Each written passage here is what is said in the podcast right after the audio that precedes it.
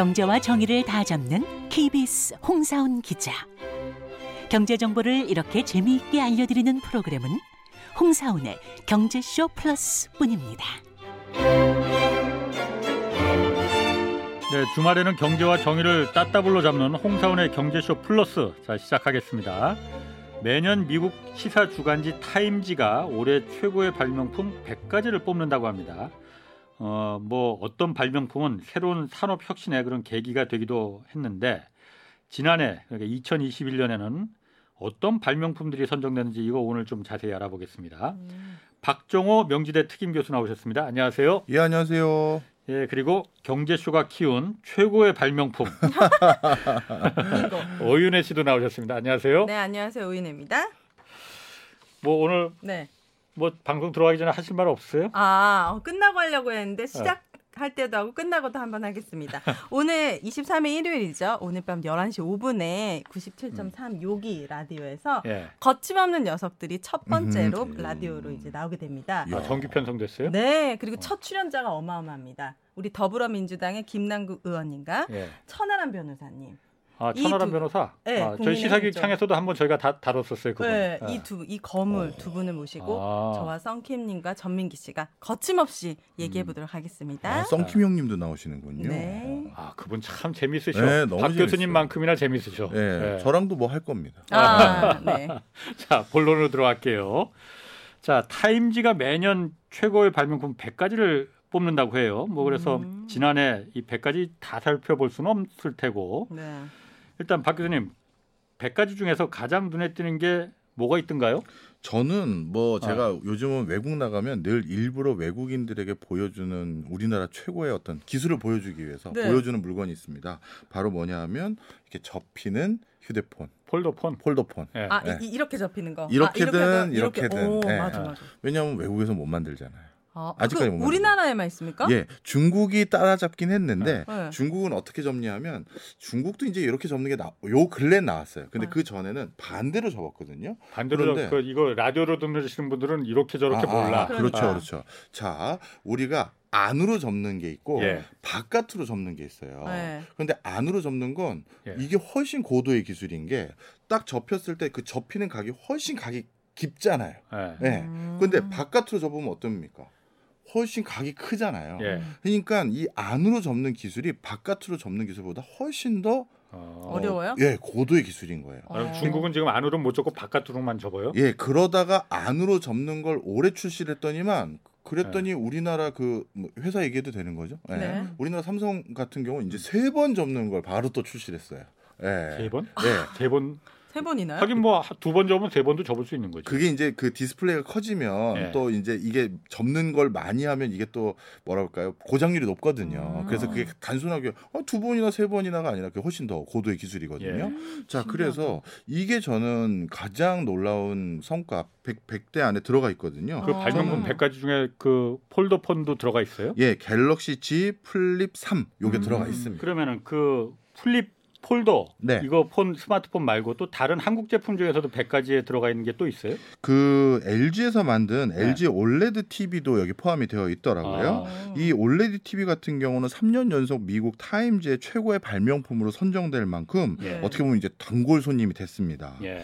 어, 사실 전 세계에서 이제 TV 제일 잘 만드는 나라는 우리나라라는 게 분명해졌어요. 어. 그런데 이제 이게 이제 철저히 해상도 싸움이고 예. 얼마나 얇게 만드냐 싸움인데 네. 이런 분야에 서 LG가 지금 3년 연속 1등을 계속 수상하고 있는 상황입니다. 음. 그 올레드 TV라는 게 경제쇼에서도 한 두 번 다뤘거든요. 네. 네. 그 저도 몰랐는데 왜 OLED라고 하잖아요. 네. 그거를 음. LG 필립스, LG 디스플레이 여기서만 지금 만들 수가 있다는 맞습니다. 거예요. 네. 그 큰 화면을 네. 아니 못 기술이- 만드는데 기술이 저도 이제 들은 풍월인데 음. 올레드 여태까지는 LCD나 뭐 이런 패널이었었잖아요. 근데 OL, OLED라는 거는 자체적으로 발광하는 그런 맞아요. 그 다이오드라고 하는데 네. 잔상이 많이 나 아니 잔상이 아니고 오래 이렇게 뭐라고 해야 되나 그 오래 켜놓으면은 그게 이, 왜 멍울 같은 게 남는 거 있잖아요. 네, 네. 음. 이게 단점이라는 거예요. 맞아요. 예. 그래서 대화면 텔레비전 같은 경우에는 뭐 계속 켜놓고서는 예를 들어서 음. 깜빡 켜놓고 자면은 잠들어 버리면은 네. 뭐 칼라바 같은 게 계속 나면은 그게 계속 어, 화면을 태운다는 거죠 일종의. 네. 음. 이게 기술적인 극복이었는데 이걸 LG가 극복을 했다는 거예요. 그렇습니다. 어, 예. 그래서 어. 우리 TV 가끔 광고하거나 아니면 실제 매장 가서 TV 살 때 가장 많이 보여주는 화면이 뭐냐면 배경이 검은색이에요. 그 어. TV 화면에서 제일 그 색깔을 구현하기 어려운 게 검은색이거든요. 진짜 검은색. 완전 아무것도 검은색. 없는 예. 검은색이요? 어. 예, 그게 왜 그러냐면 아까 말씀드렸던 것처럼 뒤에서 발광, 빛을 쏘는데 응. 빛을 쏘아야 되는 것과 검은색을 보여 검은색을 보여줘야 된다는 건 약간 서로 배치되는 거잖아요. 네. 그러다 보니까 이게 얼마나 좋은 팁인지를 보여주는 방법론 중에 하나가 검은색을 이렇게 잘 구현합니다. 이걸 홍보해요. 그럼 화면마다 다 검은색이 다르게 보인다는 거예요? 그 렇죠. 해상도도 다르고 검은색을 보여줬다가 다른 색으로 넘어갈 때 아까 멍울처럼 우리 잔상. 예 조명 이렇게 오래 쳐다보고 있으면 저 빛이 눈에 머물러 음. 있잖아요. 그런 느낌의 색감이 있거든요. 어. 그래서 LG가 그런 것들을 제일 자신 있게 연출하고 음. 보여주려고 해외 이렇게 LG 부스를 가보잖아요. 전시 부스를 가보면 배경이 다 검은색. 어. 이게 진짜 검은색이다. 네. 이걸 구현할 수 있는 건 우리밖에, 우리밖에 없다. 없다. 음. 이렇게 되는 거죠. 아. 대한민국 대단합니다. 네. 자 그리고 또 그러면 그 밖에 또 어떤 제품이 그 네. 오- 지난해 100대 발명품에 들어가 있었나요? 저는 이제 100대 발명품 네. 이제 하나하나 이제 앞으로 같이 살펴보면서 제가 이걸 먼저 말씀드리면 더 재밌을 것 같아요. 네. 그 100대 발명품으로 선정하는 기준이 뭘까? 음. 뭘 가지고 이게 수많은 발명품 중에서 음. 올해 이걸 100개 안에 꼭 포함시켜야 돼- 될까? 그 기준이 뭘 것 같으세요, 두 분은? 획기적인 거. 획기적인 거? 어. 우리 삶에 당연했다고 생각했던 건데 어, 이게 바꿔주는 거. 음, 같은 얘기잖아요. 획기적인 얘기와. 자, 네. 간단히 설명드리면 비용을 줄이거나 예. 네. 아니면 시간을 줄이는데 엄, 엄청나게 기여한 어떤 기술들. 이게 대부분 음. 100대 안에 다 들어가고요. 역사적으로도 놀라운 발명품으로 학자들이나 관련 공학자들이 선정한 발명품은 다 그거예요. 이게 발명돼서 우리 인간이 음. 하루 24시간에 써야 되는 시간 중에서 현격하게 시간을 줄였습니다. 라거나 어. 아니면 이게 발명돼서 우리가 어디 물건을 보내거나 아니면 물건을 가동할 때 들어가는 에너지나 비용을 현격하게 줄였습니다. 예. 요두 가지가 발명품으로 가장 높이 치는 기준이 되는 거예요. 음. 신기하다. 그럼 되게 경제학적인 측면에서 접근하는 거네요. 그게 겨- 시간을 줄인다라는 아니고. 건 경제뿐만은 아니잖아요. 아, 세상을 네. 바꾸는. 세상을 바꾸는 어. 거죠. 아 그게 세상이 바뀐다. 예. 어. 그래서 아까 제가 foldable 폰 있잖아요. 네. 디스플레이. 이거 같은 경우는 이게 진짜 비용을 줄이거나 시간을 줄이는 엄청나게 기여한 거거든요. 뭔 어떤 부분에서요? 예를 들어서 설명드려 볼게요. 뭔가 이렇게 디스플레이가 장착된 요즘 물건들은 너무나도 많죠. 그럼 그 물건을 배송한다라고 했었을 때 네. 큰 TV다. 그럼 그 TV 뭐 100개, 그다음에 모니터 몇 개 이걸 어디다 배송하려고 할 때 그 배송 트럭 안에 이렇게 꾸깃꾸깃 넣겠죠. 음. 그러다가 빈칸이 있어도 어차피 이건 형태가 변형이 안 되니까 음. 야, 한번 가고 다시 갔다 와. 이렇게 음. 되는데 음, 네. 만약에 접히고 이렇게도 접히고 저렇게도 접힌다. 음. 그럼 이제 어떻게 되겠어요? 여기도 빈틈에 넣어놓고 저기도 빈틈에 넣어놓고 음. 지금 제 앞에 있는 노트북도 네. 이게 이제 삼성에서 이걸 반 접을 수 있는 노트북을 만들었다는 거거든요. 예. 이사를 가든지 뭘 할 때 훨씬 더 비용 효율적으로 음. 움직이게 할 수가 있는 거잖아요. 어. 그러니까 이게 앞으로 어디다 어떻게 활용될지 모르는 거예요. 지금은 휴대폰에 접히는 데만 사용되지만 예. 음. 거기까지는 생각을 못했는데 이게 접는다는 게 사실 저같이 선입견이 있는 사람은 음. 이 해상도라든지 이런 이미지를 다 구현해낼 수 있을까 막 그 사이가 찌그러지지 않나 이런 생각도 드는데 그게 완벽히 극복이 됐나 보네요. 네, 그 중요한 질문이세요. 우리가 예를 들어서 좋은 발명품으로 평가하기 위해서는요, 하나의 장점을 늘리기 위해서 다른 장점을 훼손하는 거는 좋은 발명품이라고 하지 않아요. 음. 그러니까 기존에 있는 것과 똑같은 성능을 보이면서 추가적으로 획기적인 어떤 변화를 하나 더 구현해서 예. 뭐 갑자기 부피를 확 줄였다든지 무게를 확 줄였다든지 물류 비용을 확 줄였다든지 그걸 가동하는데 걸리는 시간 그걸 줄였다든지 음. 그랬을 때 이게 획기적 발명품이라고 한다고 보시면 됩니다. 음. 그 영국의 그 장하준 그 경제학자 장하준 교수가 네. 그 얘기를 하잖아요. 세탁기 세상을 변화시킨 음. 본인이 봤을 때 특히 여성들을 갖다 사회에 나오게 만든 가장 획기적인 발명품은 아, 세탁기다라고 맞아요. 하- 하잖아요. 예. 요즘은 건조기입니다. 세탁기 건조기 같다라고 보시면 네. 저도 마찬가지입니다. 예를 들어서 옛날에는 이렇게 실내에서 쾌적한 환경에서 또는 포장된 도로와 이렇게 쾌적한 실내 여건이 아니기 때문에 5개 활동을 하고 나오면 먼지가 장난이 아니죠. 음. 예. 그러다 보니까 하루에 빨래를 오전에 한번 하고 저녁 때 한번 하고 하는 경우가 너무나도 많았었어요. 네. 근데 빨래라는 게 예전에는 또 한 집안에 애들이 또 얼마나 그러니까 많아요. 줄줄이 줄줄이죠. 일곱 여덟은 기본이죠. 네. 그러니까요. 그러니 주부님들이 오전에 빨래, 저녁에 빨래, 빨래 널어야 돼, 다시 개벼야 돼. 어. 이것 때문에 자기 개발을 할 수도 없고 자기의 어떤 문화나 레저 음. 활동을 할 수도 없고 그쵸. 뭐 아주 심한 경우에는 어렸을 때부터 엄마 따라서 빨래하는 거 돕기 시작하면 학교 진학도 어렵잖아요. 어, 그렇죠. 그러다 보니까 이 세탁기가 있기 전에는 여권, 여성의 발전이라는 게 참 제한될 수밖에 없 었는데 음. 아니면 쾌적한 환경에서 살 수 있는 일부 여성만 할 수 있었던 것이 음. 세탁기가 딱 발명되고 냈더니 하루에 내가 쓸 수 있는 잠자는 시간 빼고 12시간이라고 할게요. 네. 갑자기 12시간 중에서 3, 4시간을 빨래를 했었는데 그 3, 4시간이 갑자기 남아. 남는 거죠. 음. 그럼 그걸 통해서 얼마나 생산적인 일로 삶의 질이 올라가죠. 그렇죠. 음. 바로 그런 차원에서 우리 장하준 교수님 같은 경우도 네. 세탁기를 가장 어, 어. 위대한 발명품으로 꼽은 음. 거고요. 네. 저는 그런 관점에서 좀 생뚱맞으실 수도 있는데 지퍼, 어? 지퍼? 네, 지퍼요? 옷 지퍼 이거를 저는 또 위대한 발명품 중에 하나로 꼽습니다. 왜요? 이것도 좀 풀 스토리를 말씀드려볼게요. 네. 사실 이것도 장, 장하준 교수님이 세탁기 말씀하셔서 그때 저도 공상을 하다가 네. 야, 이 옷을 빠는 것도 시간이 많이 걸렸지만 예전에는 옷을 입는데도 엄청난 시간이 걸렸었어요. 좀 설명을 드릴게요. 네. 자, 예전에 우리가 의복이라고 하면 어, 따뜻한 동네에서는 천 같은 거 그냥 휙 둘러요. 예. 그냥 두, 이런 뒤에 커튼 있잖아요. 우리 예. 이거를 온 몸에 그냥 휙휙 두르고 예. 그리고 중요한 부분만 가리고 왔었어요. 음. 그런데 약간 한대 지방에 살거나 우리처럼 온대 사시사철이 있는 예. 이런 데서 살고 있는 사람들은 그런 걸로 방한이 안 되잖아요. 예. 그러다 보니까 옷을 뭔가 여미어야 되는 거예요. 예. 그럴 때 여밀 때 어떤 방법을 썼냐면 옛날에는 끈으로 여밀었어요. 음. 그러니까 끈으로 여밀 때 어떻게 되느냐?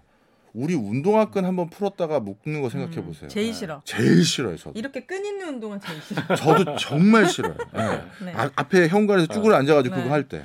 자, 네, 그러다 네, 보니까 이 끈으로 하루에 옷 입는데 걸리고 중간에 화장실 가려면 또 벗는데 걸리는 어, 시간들. 맞아요. 이것도 따지고 보면 만만치가 않은 거예요. 음. 그래서 그러면 이 끈으로 옷을 입고 벗는 것을 대체할 수 있는 첫 번째 발명품으로 등장한 게 뭐냐? 그다음 뭐겠어요?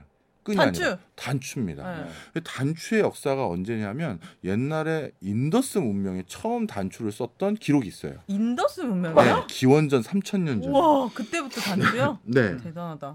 근데 그때는 단추를 그렇게 많이 안 썼더라고요. 음. 어, 그래서 그게 아- 그 당시에는 이렇게 보편적으로 사용되지 않았었고요. 음. 실제 보편적으로 단추를 조금 사용해 보려고 시도했던 거는 중세 시대예요. 아. 그거는 이제 귀족들이 단추를 사용하는 게 끈 대신 좀 편한 것도 있지만 또 한 가지는 이 단추가 악세사리 역할을 하잖아요. 예쁘지. 그렇죠. 네. 그래서 뭐 어, 유리로도 하고 크리스탈로도 하고 보석으로도 하고 음. 그래서 자신의 부와 명예를 홍보하고 치장하는데 예. 단추 많이 달린 아. 옷을 그때 많이 한 거죠. 아. 아. 그래서 우리 옷 보면 진짜 여미는 단추 말고 막 이상하게 단추가 달려 있잖아요. 어, 그죠, 그죠. 그게 중세 때 그 단추가 하나의 악세사리였기 음. 때문에 그걸 단추를 사용했었는데 자, 이 단추 아, 나중에 혹시 오늘 우리 청취자분들도 어, 옛날 서부 영화 한번 다뤘던 영화 한번 살펴보면 네. 카우보이가 예. 황량한 서부에 들판에서 그냥 누워서 잘 때가 있잖아요. 네. 그럼 옷을 다 그 가죽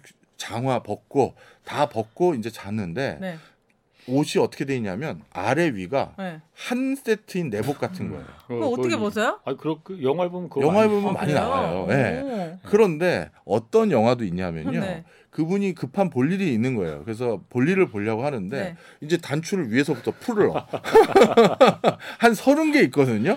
푸는데 사고 그, 나네. 예, 그 단추 푸는 사이에 말을 훔쳐서 도망가는 그런 장면이 나와요. 예. 아. 그러니까 이 단추라는 것도 굉장히 많은 시간이 걸린 거죠. 어. 그래서 어떤 일이 생겼느냐? 지퍼를 누군가가 처음 개발을 합니다. 음. 음, 어 누가요? 어, 이 초기 발명자는 이, 이게 여러 사람이 동시에 유사한 거를 고민하기 시작해서 음. 한 사람을 말하긴 힘든데 네. 이것도 좀 들어보시면 이제 아실 텐데 이때는 지퍼라는 이름이 아니라 패스트너였어요.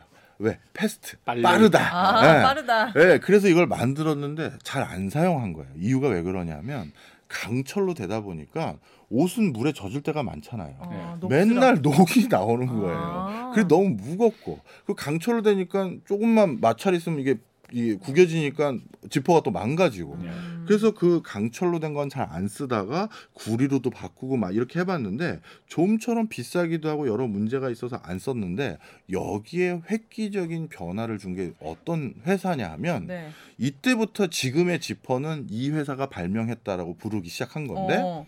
굿 리치 뭐 하는 굿 회사인지 아세요? 어, 많이 들어봤는데 그 그 돈 난 처음 들어봤는데. 빌려주는 회사 아닌가? 굿리치. 그 그건 그 그거 다른 거고요. 들어보셨죠? 굿리치. 무슨 무슨 리치 대부, 있어. 대부업체 어. 약간 느낌. 큰일 날 분들이시네요. 이 굿 리치라고 네. 해서 무슨 대부업체가 아니라 네. 세계적인 타이어 회사잖아요. 타이어? 타이어 만드는 타이어는 세계적인 회사. 타이어 그 아닙니까? 이어 아니에요? 굿이어 말고 굿 어. 리치라는 회사도 아, 있습니다. 예. 굿리치. 예. 자, 설명을 좀 마저 드릴게요. 음, 당황하셨네. 타이어 처음 들어요. 자, 이 굿 리치라는 이 타이어 회사가 그때 만들었던 물건이 뭐냐면 네. 덧신이에요. 음. 우리가 신는 덧신이요? 덧신. 어. 이것도 좀 설명을 드리면 옛날에는 자동차가 운행됐던 게 아니라 마차가 운행을 했잖아요. 네. 그러다 보니까 도로 위에 맨날 그 말 배설물이 아, 즐비한 거예요. 똥이랑 음, 그쵸. 그리고 그게 맨날 질퍽질퍽하니 물과 섞여 있죠. 음. 그러다 보니까 외국인들은 또 실내에서도 신발을 신고 다니잖아요. 예. 아, 그런데 그 그 그 그 말 배설물이 음. 묻은 신, 신을 신고 실내로 들어온다?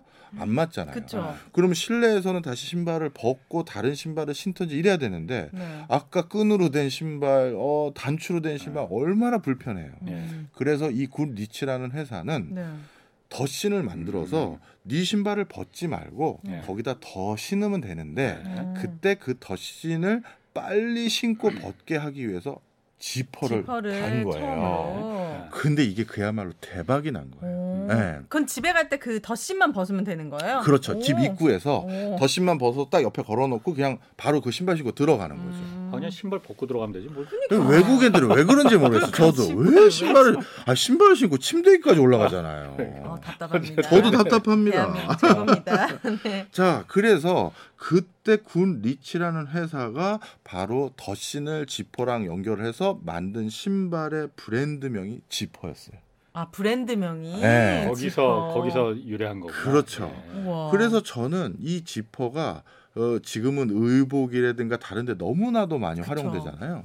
바로 요런 시간을 정말 절약해 줬다든지 음. 아니면 비용을 정말 절약해 주는 음. 이런 게 100대 발명품들 안에 들어가야 된다. 음. 이렇게 말씀을 드립니다. 좋습니다. 뭐 이- 옛날 역사는 그렇다 치고 어쨌든 음. 작년에 어, 그러면 네, 작년으로 네. 작년 돌아와서 얘기잖아요. 그러니까 네. 작년에 또 다른 거는 뭐 좀 우리가 놀랄 만한 거. 예. 특이한 뭐, 뭐가 있었어요? 저는 요거 괜찮아 보이더라고요. 레노버에서 ThinkReality A3 smart glass라고 해서 말 그대로 이제 안경이 예. 안경이 어, 요 안에 디스플레이가 있는 거예요.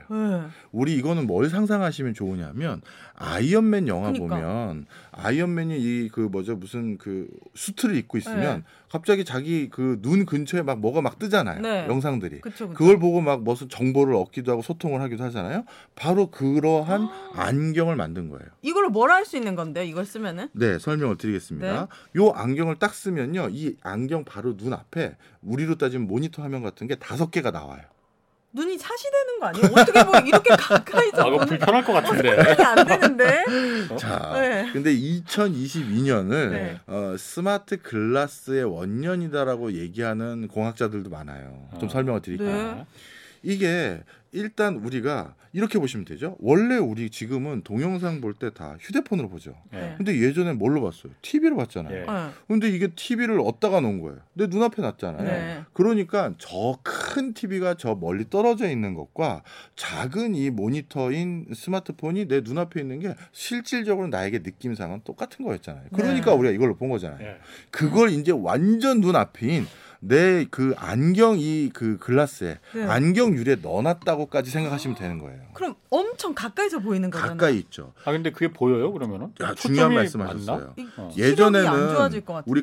그 TV 가까이서 보면 망점 하나 하나가 보이기 때문에 해상도가 굉장히 낮아 보이잖아요. 네. 그런데 지금은 해상도 기술이 너무 높아져서 네. 눈 바로 앞에 있었어도 내 눈이 피로감을 느끼지 않을 정도로 마치 실사의 똑같은 고해상도 이거를 뭐 그쪽 분야에서는 2000 ppi 이상의 해상도를 보였다면서 깜짝 놀라던데 제가 그건 뭔 소린지 모르겠고 아. 그래서 이게 진짜 모니터가 내 눈앞에 있어도 피로감이 최대한 적은 수준까지 올라왔다라는 거죠. 자, 그럼 이건 또 네. 아까 제가 말씀드렸던 비용을 줄이거나 음. 시간을 줄이는 그거에 어떻게 기여하느냐? 네. 저도 사실 여러 가지 이유로 제 사무실에 모니터가 네 개가 있어요. 왜요? 주식 주식도 있고 그렇죠. 네. 하나는 항상 뭘 틀어놔요. 네. 아. 그 화이트 노이즈라고 해서 간간 뭐 TV나 뉴스나 뭘 틀어놓는 어, 편이에요. 네네. 유튜브든. 음. 그래서 그거 틀어놓고 두 화면은 제가 작업하는 데 쓰고 하나는 뭐 다른 데 주식이든 뭐에 쓰고 네. 이네 개가 있는데 그거 설비 구축하느냐고 저도 돈 꽤나 썼을 거 아니에요. 네. 근데 앞으로 그럴 필요가 없는 거죠. 뭘 한다? 이 안경을 딱 쓰는 순간 네. 모니터 네 개가 아니라 다섯 여섯 개가 딱 나오잖아요. 그전 나, 나 앞만 봐도 불편할 것 같아. 아니 그게 우리 그러면 이 왜 동공에 백대 발명품에 그게 어, 들어갔을까? 동공에 굉장히 무리를 해주고 이게 시- 눈 나빠질 것 노- 같은데. 노안이 금방 올 것 어. 같은데. 그거는 아직까지 극복해야 될 부분입니다. 네. 어. 그리고 하나가 더 있는 게 우리 사람이 실제 갑자기 확 돌리면 내가 시- 그 고개를 딱 돌렸을 때 음. 그쪽에 보이는 그 어떤 화면이 네. 우리는 바로 정확하게 뭐 시차 없이 딱 보여지잖아요. 그런데 이런 스마트 글라스 중에서 VR 형태로 구현되는 거는 내가 목을 딱 돌리면 목을 돌리는 부분에 영상이 나에게 뿌려져야 되는데 네. 그게 약간의 시차가 있어요. 아직까지는. 그러니까 내가 목을 돌리고 나서 약간의 시차를 두고 그 화면이 내 앞에 뜨는 거예요. 아. 그러다 보니까 약간 울렁증이라고 해야 되나 음. 어지럼증이 생기는 그럴 거죠. 것 같아요. 네, 바로 그런 문제들을 지금 최대한 줄여가고 있는 과도기 과도기이긴 하나 음. 그 시초를 열었던 제품이라고 보고 있는 거죠. 레노버가요? 네. 레노버가. 네, 레노버가 타이완 기업이죠? 맞습니다. 우와. 중국계 기업이라고 보시면 되고요. 음. 그리고 이 smart glass는 이 레노버가 선정되어 있긴 했지만 지금 애플도 앞으로 우리 애플은 휴대폰 없는 세상을 만들겠다. 왜 우리 애플이에요? 아니, 아, 자기 애플이 아, 발표할 네. 때 제가 애플이라는 게 아니라 제가. 애플 CEO가 우리 애플은 이제 휴대폰을 굳이 이것도 불편하잖아요. 네. 항상 들고 다녀야 되니까. 네. 그게 아니라 안경만 쓰고 다니면 여기에서 그 전화도 받고 여기에서 검색도 보여지고 음. 다 하는 걸로 어 지금 준비하는 애플 glass를 준비하고 있고요. 음. 그 다음에 MS 마이크로소프트는 사무용 그 smart glass를 좀 개발 중에 있어요. 네. 일하는 사람들. 제가 예를 들어 공장에서 일을 하고 있어요. 네. 뭐 택배 배송하는 업무를 하고 있다고 보겠습니다. 갑자기 주문서를 받았어요. 그럼 이 주문서 물건들을 전부 packaging해서 빨리 배송해야 되는데 어디 있지 하는데 그 안경을 딱 쓰고 있으면 그 물건이 어디 있는지 다 떠 있는 거죠. 우와. 그러면 아 요걸 딱 보여주고 그리고 그걸 딱 쳐다보면 아 저기 저기 저기 있구나. 그럼 빨리 갔다가 줄 수가 있는 거죠. 어. 그게 메타버스인데. 그게 메타버스인데 그걸 그래요? 구현하는 device 기기가 smart glass이기도 하거든요. 메타버스를 그럼 메타버스 시대를 지금 노린 거구만요. 그렇죠, 맞습니다. 음. 네. 그래서 MS도 하고 있고 네. 페이스북 이제 메타라고 아예 이름도 바꿨잖아요. 그쵸? 그 회사도 하고 있고 애플도 하고 있고 음. 우리나라도 그래서 제가 대표적인 제, 제 저, 전자회사인 LG 삼성 음, 관계자들에게 예. 친분 있는 분들에게 슬쩍 물어봤어요. 네. 근데 답변을 되게 조심스러워 하시더라고요. 그러니까 준비는 하고는 있는데 어, 음. 자칫 좀 잘못 얘기하면 또 맞아. 전략이 또 어. 노출될 수 있으니까. 음. 근데 준비들은 하고 있는 눈치입니다. 음. 메타버스 관련해서요? 그러니까 이 아이 그 글라 네, 글라스 안경, 만드는 거. 안경 디스플레이. 예. 아, 그런데 앞만 생각해도 이거 눈 나빠질 것 같은데. 저는 네. 오히려 눈 걱정보다도 이 걱정을 더 했거든요. 사고도 많이 날 것 같고. 사고도 그렇지만 지난 2012년, 11년 이때도 구글에서 smart glass를 해보겠다고 출시한 적이 아, 있어요. 있었어요. 네. 아. 근데 그걸 제가 한번 운 좋게 써봤거든요. 네. 근데 되게 무거운 게 배터리 때문에. 아. 그렇지 않습니까? 배터리가 무겁고 그리고 또 한 가지는 배터리는 오래 쓰면 어떻게 돼요? 뜨거워져요. 안경이 뜨거워. 어떡해. 그런데 어. 최근 얘기되고 있는 스마트 네. 글라스를 네. 접해본 사람들은 어 그 일을 해결했다. 아, 안 이제 뜨겁고. 발열 그리고 무게 음. 이런 것들이 거의 많이 해결돼서 이제 제가 쓰고 있는 얇은 안경테까지는 아니지만 선글라스 안경테 정도 있죠. 예. 어, 그 정도까지는 온 것 같다. 이런 얘기들을 많이 합니다. 음, 음. 신기하다. 그러면 그 발명품 그그 뭐 안경 그거는 뭐 그렇다 치고 그건 약간 좀 실망스럽고 로봇 관련된 것도 많이 있을 것 같은데. 예, 저는 이게 제일 재밌어 보였는데요. 네. 아이들의 친구 엑스퍼 테크놀로지라는 로빈이라는 로봇 이게 또 100대 뭐예요? 발명품 안에 들어가더라고요. 네. 저는 이거는 오히려 우리 선생님께서 쉽게 이해하실 거라고 생각했는데 네. 세탁기 역사적 발명품, 단추 지퍼 역사적 발명품. 어. 그러면 아이랑 대신 놀아주는 로봇 당연히 누가 제일 좋겠어요. 당연하지. 주부들. 예. 주부들이죠. 그 네. 아이랑 어떻게 놀아주는데요, 얘가? 그 이 놀아주는 내용들이 여러 가지인데요. 네. 인공지능이 가지고 있기 때문에 말 그대로 아이와 감정적으로 상호작용까지 한다는 거예요. 대화. 예. 그래서 예전에 지금 아마 많은 주부님들이 어 뭔가 급하게 설거지를 하거나 네. 뭐 자기 가정 일을 할 때 아이들에게 대부분 유튜브로 만화 영화 딱 틀어주면 음. 애들이 그 집중하고 가만히 있잖아요. 그렇죠, 그렇죠. 근데 그거는 어찌 보면 마음이 좀 아프죠. 그쵸. 애를 좀 내가 멈춘다고 그러니까, 하는데 예. 내가 바보 만드는 건가 이런 그 생각. 걱정을 들어요. 많이 하시는 네. 거예요. 그런데 이거는 뭐냐면 애한테 소통을 하니까 자연스럽게 대화 능력이 늘어나고 음. 그리고 애한테 사실 학습 기능도 이제 부여할 수가 있는 어머나 거죠. 어머나. 뭔가 조금 더 학습 뭐 생각하는 사고를 할 수 있는 대화를 할 수 있는 거잖아요. 우와. 그리고 감성을 더 발달시킬 수 있는 대화를 할 수도 있는 이거 거고. 어디 팔아요? 이게 판매처까지는? 모르겠어요. 우와.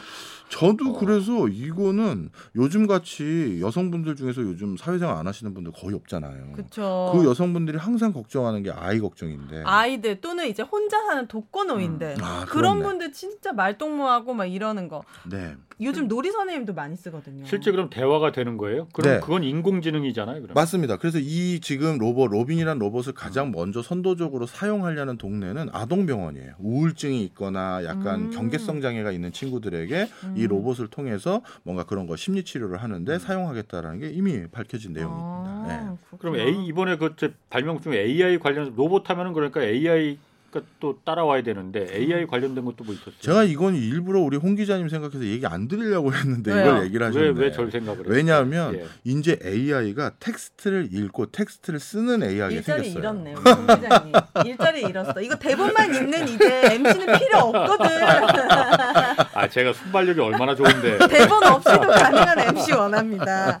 대박 AI가. 자, 그래서 이게 어떻게 됐느냐? 이미 이거는 어떻게 보면 뭐 우리가 이제 아까 LG TV도 우리가 이미 쓰고 있는 물건인 것처럼 네. 방금 말씀드렸던 이 AI도 GPT 3 모델이라는 이 인공지능 모델이 개발되면서 이제 네. 이게 보편화된 건데요. 간단한 텍스트 형태의 기사를 작성해요. 그리고 소설을 씁니다. 자기가 네. 네. 그래서 설명을 좀 드리면 네. 이게 기사라는 것도 난이도가 여러 개가 있죠. 우리 홍 기자님이 자주 하시는 심층, 심층 취재하는 거는 사실 인공지능이 아직까지는 못하고요. 음. 이게 이제 뭐 저 언론 용어로는 스트레이트성 기사라고 해서 육하 원칙으로 간단하게 아. 언제 누가 누굴 만나서 어떤 일이 일어났습니다. 음. 요런 것들 단신 기자 기사들 있잖아요. 네. 요런 것들도 누군가 보도를 해줘야 우리가 상황을 알잖아요. 네. 그런 것들은 이제 이 인공지능이 거의 완벽하게 대체합니다. 어. 네. 지금도 하고 있어요. 지금도 하고 있고요. 아, 그래요? 네. 뭐 스포츠 기사 같은 거는 지금 로봇 인공지능이 쓰고 있어. 기사를? 예. 네. 음. 그래서 이제 이 단계가 조금씩 올라가기 시작해서 약간의 약간의 추리 상상적인 것까지 올라가서 기사는 아니지만 이제 소설을 쓰는 인공지능이라든가 텍스트를 읽고 쓰고 그리고 거기다가 이제 우리 사람의 목소리를 붙이기만 하면 이제 어떻게 되겠어요? 읽어주고 앵커나 진행자나 리포터나 이게 음. 이제 사람이 아닌 거죠. 인공지능으로. 네. 아니 이렇게 AI가 이렇게 많은 일자리들을 없애버리고 이렇게 침범하면 이게 사회적으로 부작용도 엄청 클 것 같은데 이 준비 기간이 필요한 거 아닙니까? 홍 기자님 어떤 준비를 하고 계신가요? 성형 수술부터 우리 봐서 내 일자리는 위협하지 않을 것아 같아요. 그래요? 아 까 말씀하신 대로 우리 같은 심층 취재는 나밖에 못해. 야, 저 AI 로봇. 그런 거 필요 없어. 맞아 AI는 못해. 애들이 어. 못하거든요. 아 근데 저는 이게 기쁘면서도 되게 약간 위, 이렇게 좀 걱정 아닌 걱정이 되는 게 이게 과연 편리할 수는 있겠지만 이 부작용이 사회적으로 엄청 클 것 같은데 이게 참 동전의 양면처럼 장단점이 있어요. 예를 들어서 홍 기자님하고 우리 오윤혜 선생님하고 저랑 셋이 언론사를 하나 차리자라고 네. 하면 옛날엔 돈이 엄청나게 들었죠. 어. 그리고 언론사라는 건 기본적으로 뭐 한 시간만 방영하는 게 아니라 오전, 오후, 저녁 이렇게 편성을 해야 되잖아요. 네. 그런데 만약에 이 기술을 활용하면 우리 셋이 방송국 하나 꾸릴 수가 있죠. 음. 어. 오전에 뉴스 진행할 아바타를 아주 예쁘장한 사람을 하나 만드는 거예요. 음. 네. 그리고 그 사람에게 텍스트를 제가 써줄 필요도 없죠. 단신 기자는 음. 기사는 자기가 하니까 음. 오전 방송 끝났어요. 오후는 또 다른 나- 멋진 남성이 아바타를 하나 만들어서 목소리 입혀가지고 또 오후 방송 편성하고. 음. 그래서 누군가가 뭔가 새로운 시장에 진입할 때는 이런 기술력들이 적정 수준으로 낮아질 경우에는 그런 거에 과감하게 또 투자, 어, 투, 음. 어, 투입될 수 있는 시도할 수 있는 그런 기회를 만들어주는 장점은 있고요. 하고. 반대로 이제 원래 그 업에 종사하고 있던 분들은 사실 위기이긴 하죠. 네. 음. 아니 오윤혜 씨 네. 말에 제가 일견 좀그 동의하는 게 제가 얼마 전에 그 넷플릭스에서 영화 최근에 나온 게 마더 안드로이드라는 영화가 있어요. 보셨는지 모르겠지만 네. 그게 안드로이드 그 로봇인데 일, 가사 로봇 뭐 이런 거야. 네. 실제 사람하고 똑같은데 네. 이게 인공지능을 장착하다 보니까 자기가 자기를 해킹하는 거예요. 네. 그래서 그래서요? 인간을 공격해라고 해킹을 해버린 거야. 어. 그래서 인간을 공격하는 그 영화거든요. 아. 뭐 그러다 보니까 또, 또 결말이 한국이 참 한- 대세인 게 네. 그래서 미국에서 벌어진 일인데 네. 한국이 가장 안전한 나라니까 어린이들을 아기들을 한국으로 보내 오. 피신시킨다는 미국 어린이들을 네. 그런 설정으로 또 나왔더라고요. 이 미국 영화인데 네. 우와, 그래서 우와. 그 안드로이드가 인공지능이다 보니까 자기가 이제 해킹을 할 수 있는 그런 시대도 음. 올수 가능하죠. 있겠구나라는. 부분도 있고 음. 얼마 전에 또 나오는 허라는 영화도 영화도 있었잖아요. 아, 예, 워낙 알죠, 유명하잖아요. 알죠. 꽤 아, 오래됐죠. 아. 네. 그거 보면서 제가 그런데 우리나라에서 실제로 얼마 전에 그런 서비스가 있었잖아요. 그러니까 대화가 가능한 그 여성 그 로봇. 네. 그래서 음. 그게 그런데 중지가 됐잖아. 네. 중지가 된 이유가 이게 진짜 사람처럼 막 그 말을 하다 보니까 네. 19금 대화를 네. 막 하니까는 가능했었어요. 어 그러다 보니까 오. 이게 그, 그 회사에서 됐거든요. 일단 네. 잠정적으로 폐쇄를 했거든요. 어, 제 일자리가 사라질 것 같아서 어, 대단하네요 그 인공지능.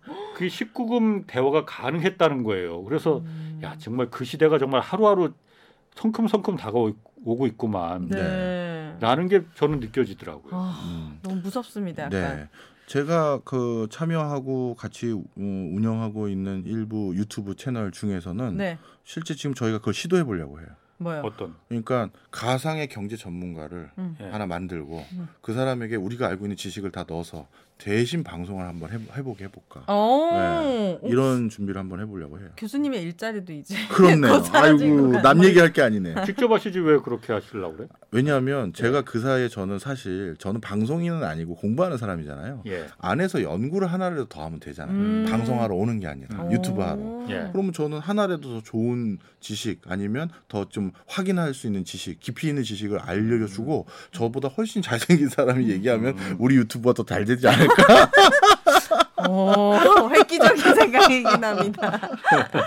아, 자, 아, 저 이거 하나 꼭 말씀드리고 네. 싶었어요. 아까 지퍼 말씀드린 게 이거 보고 생각나서 네. 말씀드린 건데 세상에 나이키, 나이키에서 새로운 운동화를 만들었는데 이 운동화는 신지 않아도 되는 운동화예요. 뭐지 이건 또 운동화 신지 않으면 무슨 말입니까 이것도? 이게 말이 좀 어폐가 있네요. 네. 설명을 좀 드리면 운동화 신으려면 우리 허리 굽혀서 음. 뭐 이렇게 찍찍이를 한다든지 아니면 이렇게 뭐랄까요 뭐 끈을 그- 다시 그쵸. 묶는지 이런 거잖아요. 이거는 발만 대면 저절로 신어져요. 아 이렇게 움직입니까 혼자? 그, 그 게 어 떻게 되냐면 운동화가 약간 이렇게 꺾여져 있어요. 어. 그래서 운동화 가운데를 내가 발로 딱 누르면 어. 내가 신발을 저절로 딱 신는 거예요. 아. 그러니까 운동화가 이렇게 꺾여져 있는데 그걸 시- 발로 누르겠죠. 음. 그럼 이 앞하고 뒤가 이렇게 딱 붙으면서 음. 신발을 신는 게 되는 거죠. 그럼 그 운동화에 무슨 배터리 같은 게 들어가 있는 거 배터리가 아닌 아니라 것 같아요. 형태가 아닌 것 약간. 어. 쿠션으로 이렇게 예. 탄력성 있게 되어 있는데. 예, 그게 그렇게 된 건데 네. 이게 동영상이 있습니다. 여러분도 혹시 뭐저 네. 영상 못 보신 분은 한번 찾아보시면 볼 수 있는데 꽤 괜찮아요. 이거를 그럼 이렇게 신고 뛸 수도 있을 정도로 뛸 수도 있고, 짱짱하게 예, 그러니까요. 딱 맞게. 아니 그 시- 걷다가 벗겨지면 이게 왜 백- 발명품이겠어요. 아니 이러다가 인간들이 다 돼지가 될 것 같아요. 왜냐면 진짜 손도 안 쓰고 뇌도 안 쓰고 입도 어. 안 쓰고 발도 안 쓰고 어. 너무 신기하다. 아, 그 나이키가 그럼 그 그걸 발명을 한 거예요, 실제로? hands-free 네, hands- 맞습니다. hands-free 운동화. 예. 그래서 아. 이게 원래 발명한 목적은 되게 선한 의미예요. 손을 좀 못 쓰는 장애우라든가 음. 아니면 휠체어를 꼭 그 타고 다녀서 허리를 못 구부리거나 이런 그러네. 분들에게는 너무 필요하다. 예. 최고의 발명품이네요. 그렇죠. 그래서 이거는 꼭 뚱, 뚱뚱한 사람들을 위한 게 아니라. 좋은 의미예요. 아, 그렇네요. 왜 오윤혜 씨를 보면서 뚱뚱한 아니, 사람을 아니 아까 그 발언을? 하셔서 이 또 이상한 저 말씀을 요즘 필라테스 하시네. 하고 있거든요, 기자님. 네. 자, 그, 그 뭐 의료 헬스케어 아까 나이키가 말한 핸즈프리가 어쨌든 처음에 그 네. 의료 쪽에서 출발했다고 하는데 네. 그 관련해서 다른 것도 이번에 발명품 음. 뭐 많이 나왔다고. 네. 네. 사실 저희가 이제 뇌 과학 기술이 발달되기 시작하면서 예. 어, 굳이 말을 하지 않더라도 내가 어떤 기기를 조작하는 기술들이 발견되기 시작했거든요. 제 뇌를 읽는 거예요? 예. 예를 들어서 우리나라에도 뇌과학 연구원에서 이걸 한번 동영상을 출시해서 본 게 있는데 네. 드론이 있어요. 근데 제가 이상한 헤드기어를 씁니다. 음. 그리고 내가 머릿속으로 드론아 더 높이 올라가라 하면 아무 조작을 안 했는데 드론이 더 올라가. 네.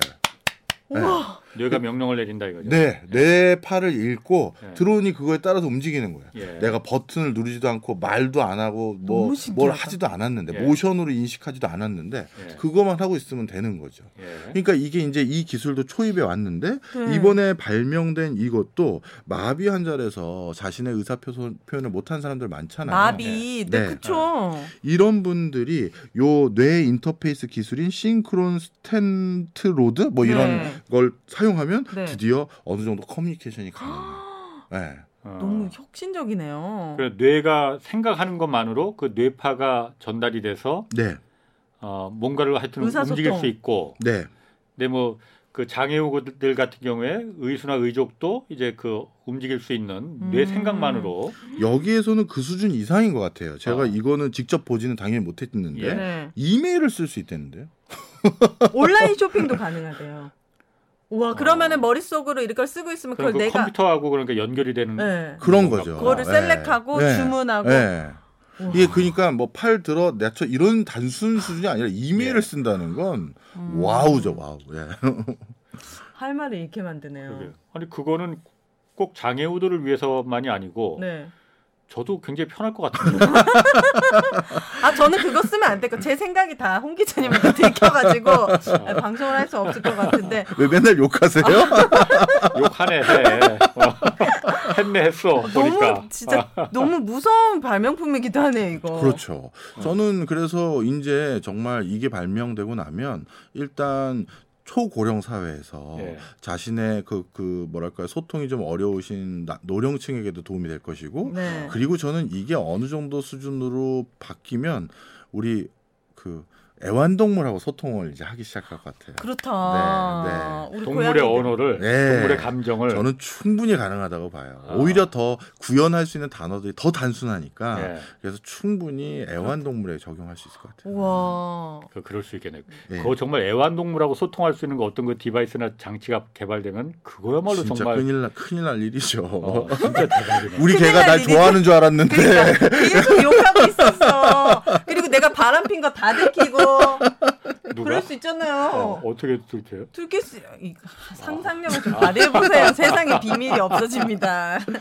아 그렇군요. 아유, 저는 우리나라 발명품 중에 그러니까 네. 식기 세척기는 미국에서도 먼저 나왔지만 네. 최근에 본 다큐 중에서 Korea made in Korea 식기 세척기가 네. 인도에서 코로나를 겪고 400배 이상의 매출이 올랐다는 다큐를 봤어요. 아. 근데 이게 왜 코리아 그 식기 세척기가 최고냐 했더니 미국 사람들은 설거지하는 스타일이 퐁퐁을 묻혀서 그냥 수건으로 닦고 끝내더라고요. 맞아요. 물론 한번 헹구질 네, 않아요. 네, 네. 신기하죠. 왜?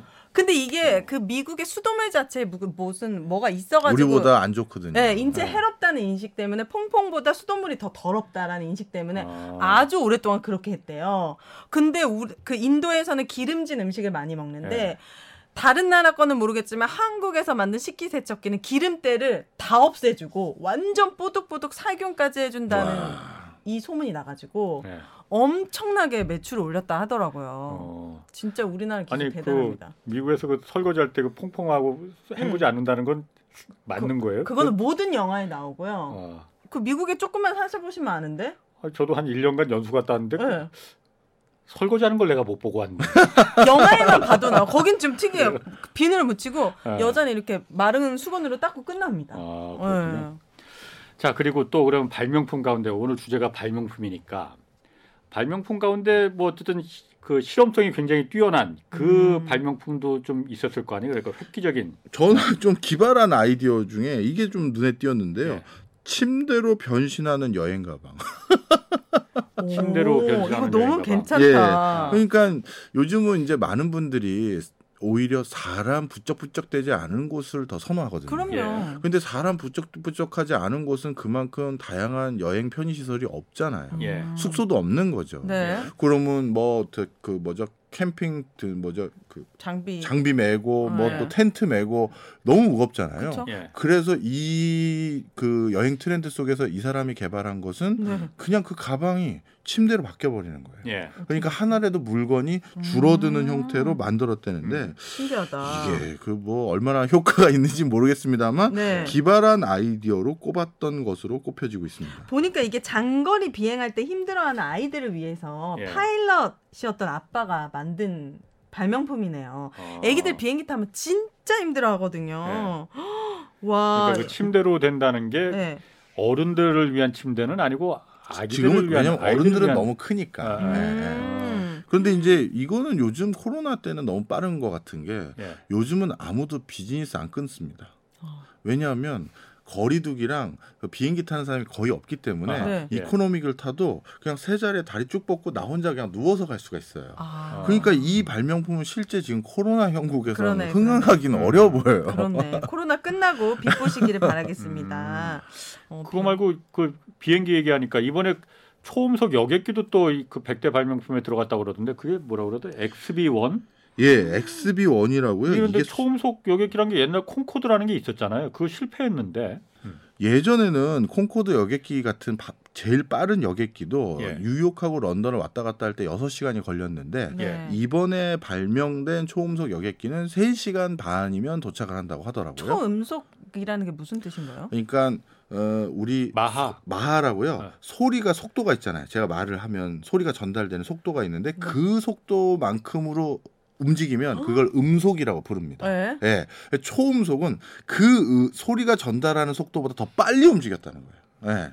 음속을 초과했다라는 거니까. 그렇게 예. 비행기가 있다고요? 그렇게 네. 빨리 가는 비행기가? 전투기는 당연히 있지. 전투기는 있고 뭐 얼마 전에 북한에서 그러니까 극초음속 그렇죠. 미사일까지 네. 개발해서 지금 시험 발사했다고 하잖아요. 와, 그러니까 그만큼 엄청 극초음속이라는 게 음속의 10배 네. 막 이렇게 된다는 거거든요. 그럼 요격 미사일이 요격을 못 하는 거지. 워낙 빠르니까. 어. 그래서 이제 그게 이제 게임 체인저가 된다 뭐 그래서 다른 그 이 미국이나 러시아도 극초음속 미사일 뭐 이런 거 많이 개발하려고 어. 하거든요. 근데 이게 여객기에도 있다는 겁니까? 그렇죠. 사람을 이번에, 태운다고요? 음. 예, 사람을 태우는 걸로. 요 그래서 런던하고 뉴욕의 거리가 이렇게 짧아졌다는 걸 바탕으로 홍보를 하고 있는 상황인 거죠. 와. 근데 옛날에 그 콩코드 같은 경우에는 그게 어쨌든 그것도 주- 음속 마하 여객기였거든요. 네. 전투기도 아닌데. 근데 그게 실패를 한 게 음속을 돌파할 때 어쨌든 그 슈퍼소닉이라고 하잖아요. 그러니까 음속 돌파할 때 꽝 하는 소리가 나거든. 그러니까 이게 환경적인 피해도 크고 음. 어, 도- 그래요? 공항 뭐 주변이나 아니면 하늘을 날아갈 때도 그 소리 때문에 그게 피해가 음, 커서 그렇죠, 그렇죠. 시끄럽죠. 그리고 또 워낙 연료 소모가 크고 그러니까는 음. 이게 콩코드가 실패했는데 이 XB1 같은 경우에는 그런 부분을 다 커버를 했다고 그러더라고요. 그러니까 이번에 어디서 보니까. 만든 건데요?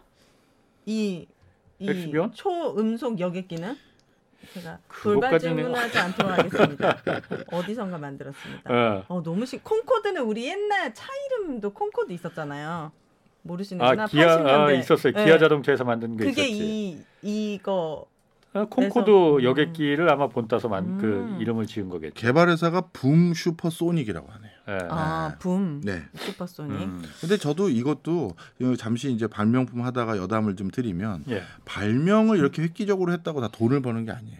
예. 아. 뭐가 있어야 되냐면 이 발명품이 우리가 구매할 수 있는 어떤 수준 안에서 실제 음. 이 제품이 구현돼야 되는데 그렇네요. 이번 거는 콩코드가에서 아까 말씀하신 것처럼 네. 비싸서 실패한 것을 극복할 수 있는 수준인지는 좀 한번 지켜봐야죠. 네.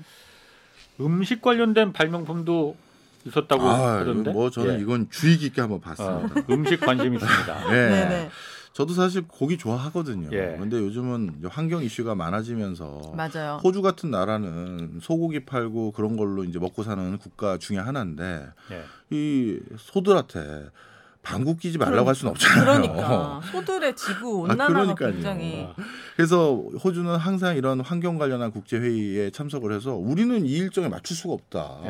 왜 그러면 이걸 어떻게 맞추냐 어. 이거예요. 음, 그러니까 그런데 그런 문제를 해결하기 위한 시도 중에 하나가 대체 육류거든요. 예. 대체 육류요? 예. 그러니까 단백질 어떤 물질들을 가지고 고기 맛이 나게끔 만드는 실제 고기는 아닌데 음. 이런 대체 육류를 그런 걸 말, 음, 그런 걸 말해요. 콩이나 뭐 이런 거 섞어 가지고 아. 그래서 이 대체 육류, 대체 단백질과 관련된 이런 거를 food tech 기업이라고 하는데 음, food tech. 이번에 이 food tech 기업들이 또 크게 세 군데가 선정되었다고 합니다. 네. 음, 그러면은 고, 직접 도축을 하지 않아도 그런 소고기나 돼지고기의 맛과 영양을 낼 수 있다는 거예요? 그렇죠. 일단 고기는 우와. 단백질 성분이잖아요. 네. 그러니까 단백질 성분을 가지고 있는 콩이든 뭘로 그걸 만드는데 제일 중요한 건 우리가 뭐 스테이크 먹으러 왔을 때 그 스테이크 맛이 나야 되잖아요. 식감이랑 냄새. 그렇죠. 네. 그걸 구현을 거의 했다라는 얘기예요. 사건이네. 네. 이 국내에서도 가끔 저희 뉴스 리포트에서도 이게 나오거든요. 네. 그래서 제가 제가 먹어보진 않았고 네. 네.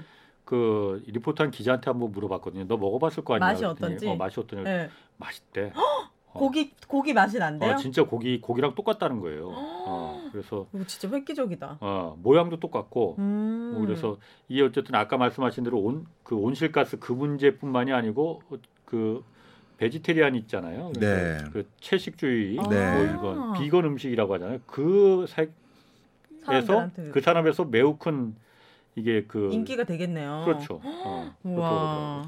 제가 또 가장 관심 있었던 거는 꿀벌 없는 꿀 스타트업입니다. 꿀벌 없는 꿀. 네. 꿀을 만드는데 꿀벌이 필요하지 않다. 음. 네. 진짜 꿀 맞습니까? 네. 진짜 꿀인 거죠. 어떻게 네. 만들지? 그 이게 참 저도 놀라워요. 이걸 어떻게 네. 했는지. 근데 이제 지금 모든 경제학자들이 고민하는 화두 중에 하나가 벌꿀이 자꾸 없어지는 거거든요. 음. 꿀벌이요? 네. 어. 어, 아, 꿀벌이라고 해야 되나요? 네. 아, 꿀벌이라고 해야 되나요? 그러니까 그 네. 꿀벌이 이렇게 뭐 암수에서 이렇게 가서 이렇게 해야지 되는데 네. 그게 사라지는 순간 이제 막 지구가 그렇죠. 멸망한다 막. 식량 쉽게 위기가 오는 거지 바로. 쉽게 인플레이션 유발돼요. 그래서 인플레이션 유발 요인 중에서 하나가 이 꿀벌이 없어져서 점점 개체수가 줄고 있거든요. 예. 그래서 시- 어, 캘리포니아 지역 같은 경우는 아몬드 가격이 급등하거나 그럴 때를 보면 네. 대부분 캘리포니아 지역의 벌꿀 개체수가 줄어들어서 꿀벌 개체수가 줄어들어서 아몬드 가격이 급증하고 어머. 그런 것들을 수치를 미리 예측해서 뭐 투자하는 회사들도 있어요. 음. 그런데 이 꿀 그 꿀벌이 네. 어, 하고 있는 기능이 이런 어, 암수 교배하는 그런 것도 하지만 또 제일 중요한 건 또꿀 꿀, 생산하는 꿀. 거잖아요. 네. 그꿀 생산하는 것들은 이제 어느 정도 이 회사가 네. 발명한 게 잘 가동한다면 우와. 해결된 게 아닌가 너무 이런 신기하다. 생각도 듭니다. 네. 음. 어떻게 그런데 그, 그 만드는? 그러면 저도 접히는 휴대폰을 어떻게 만드는지 몰라요. 이런 기술이 나왔다. 그러니까 뭔가 자연을 보존하면서 어. 인간에게 또 이런 영양가나 윤택한 어. 삶을 어. 만들어 줄 수 있는 이거 되게 획기적이고 네. 좋은 하나만 더 개발이네요. 말씀드리면 네. 그 식물성 참치. 어? 우리가 원양 어선 참치 잡다 잡으려면 이 네. 쌍끌이 그 그물이라고 해서 그래서 막 새끼 돌고래부터 해서 맞아요. 불필요 어획이 엄청나거든요. 그렇죠. 그래서 참치 맛이 나는데 또 그걸 식물성으로 만든 거예요. 어머나. 예, 지금 아. 이런 발명품들은 어찌 보면 우리가 인류가 느끼고 싶은 맛은 그대로 유지하면서 네. 예. 환경을 지킬 수 있는 가장 핵심적인 아. 기술이 아닌가 생각이 들어요. 우와, 저는 충분히 우리 세대가 이런 것에 지갑을 열 음. 준비가 되어 있다고 그럼요. 생각합니다. 네. 저부터도 동물복지 사고 음. 무조건 유기농 사고 이러거든요. 네, 음. 맞아요. 음, 이거 꼭 잘 됐으면 이 좋겠어요. 참치도 얼마 이것도 넷플릭스 얘기 또 해야 되네. 네. 그 넷플릭스 많이 하시네요. 네. 홍 기자님 일 안 하시니까 취재 안 다니세요 바랬다들게. 네. 넷플릭스에서 그 나온 게 제목이 PC 뭐였었는데 네. 이게 어쨌든 전 세계 이 수산 산업이라는 게 지금 음. 물고기들이 씨를 말리고 있다. 그렇죠. 음. 우리나라 뭐 맨날 뭐 촘촘하게 그늘 금을 중국 어선들이 와서 저인 방식으로 다 흩어와서 씨를 말린다고 하는데 네. 중국뿐만이 아니고 맞아요. 전 세계 대형 수산업자들이 다 참치뿐만이 아니고 모든 씨가 지금 그 수산 음. 수생 생물들의 씨를 지금 말리고 있다. 맞아요. 어 그거 시스피라신가? 아 시스피라 씨. 맞죠. 아, 음. 이게 보셨네. 나만 지구 온난화의 문제가 네. 저는 진짜 뭐 아. 대기업들이고 막 그런 건줄 예. 알았는데 알고 보니까 지구 그 물의 바다의 온도에도 음. 엄청 영향이 있는데 맞아요.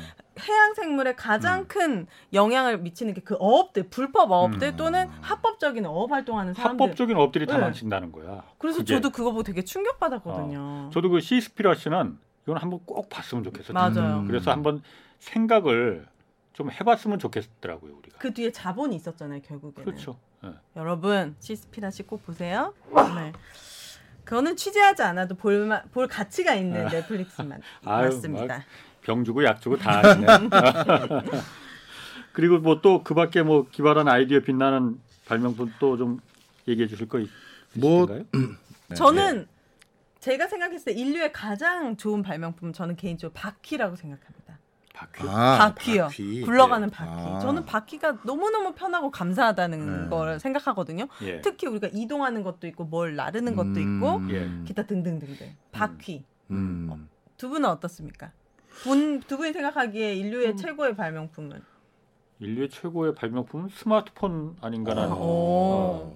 그래요? 뭐 스마트폰이 어쨌든 제 세상을 바꿔놨으니까. 음. 아, 뭐 바퀴는 그러니까 우리 할아버지 할아버지 할아버지 세상을 바꾸는 거 제가 너무 멀리 갔나요? 아, 너무 멀리 가셨어. 아, 스마트폰은 아, 예. 가족과의 단절을 초래했고 본인만의 세상으로 빠지신. 아, 스마트폰 모든 걸 다 할 수 있게 되었죠. 정말 폰 네. 안에 손 안에 세상. 예. 교수님은요? 저는 이제 메타버스 시대의 아바타일 것 같아요.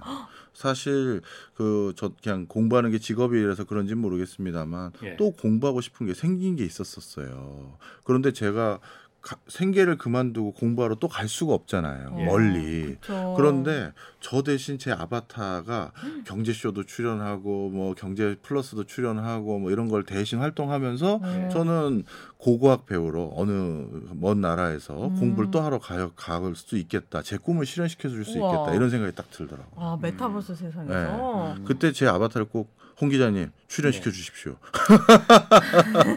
뭐 한번 하는 거 봐서 생각해 보겠습니다. 알겠습니다. 어, 근데 그런 세상이 올 것 같습니다. 어, 제, 제가 봐도요. 네. 불가능하지 않을 거라고 생각합니다.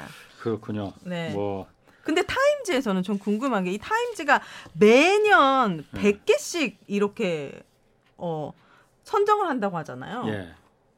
그 100개까지 있, 나 보죠, 매년? 발명품이야. 그럼요. 발명품이야. 발명품이야. 아? 네. 수십만 개가 있겠죠. 오, 어, 정말 국내에서만도 발명품이 매년 나오는 게 뭐 몇만 개는 될 것 같은데. 우리나라는 세계 4대 발명 국가 중에 하나예요.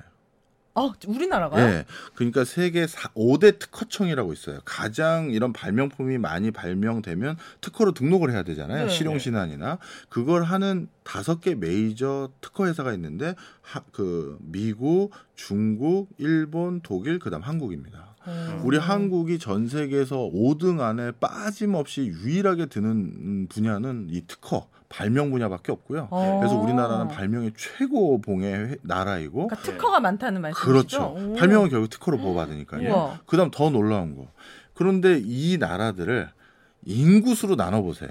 음. 그러면 음. 우리나라가 거의 압도적으로 1, 2등 합니다. 진짜 우리나라 인재가 많아. 네. 그래서 그렇구나. 네. 똑똑한 사람이 정말 많군요. 그래서 전 세계 특허 등록이나 특허 표준을 결정하는 이 표준을 결정한 가장 중요한 특허청 음. 이 다섯 개 중에 우리 한국이 꼭 들어가 있어요. 음. 어. 제가 좀 생뚱맞지만은 네. 갑자기 특허 얘기하니까는 네. 그 백신 관련해서 특, 그 특허 풀어야 된다 뭐이이 음. 논쟁이 좀 있었잖아요. 네. 그거는 좀 어떻게 생각하세요? 그러니까 이- 어쨌든 코로나라는 게 특정 국가만 백신을 맞아서 거기만 음. 해결 그 막아서는 결코 종식되지 않는다. 네. 전 세계 60억 인구가 다 같이 음. 백신이 뭐 공급이 돼서 다 같이 면역이 돼야만이 음. 되지. 특정 미국만 한국만 백신 맞았다고 해서 어 우린 안전해 하면은. 분명히 저개발 국가에서 새로운 변이가 그러니까요. 백신을 뚫고 들어갈 수 있는 새로운 변이가 반드시 생겨난다. 그래서 영원히 종식되지 않는다. 그런 의미에서 백신에 대한 것만큼은 특허를. 특허를 풀어야 된다라는 얘기 있잖아요. 음. 근데 그렇게 되면은 그 제약회사 입장에서는 그 많은 돈 들여서 이거 개발했는데 우린 그럼 흙 파서 장사하는 거냐 음. 이 얘기 나올 수 있거든요. 네.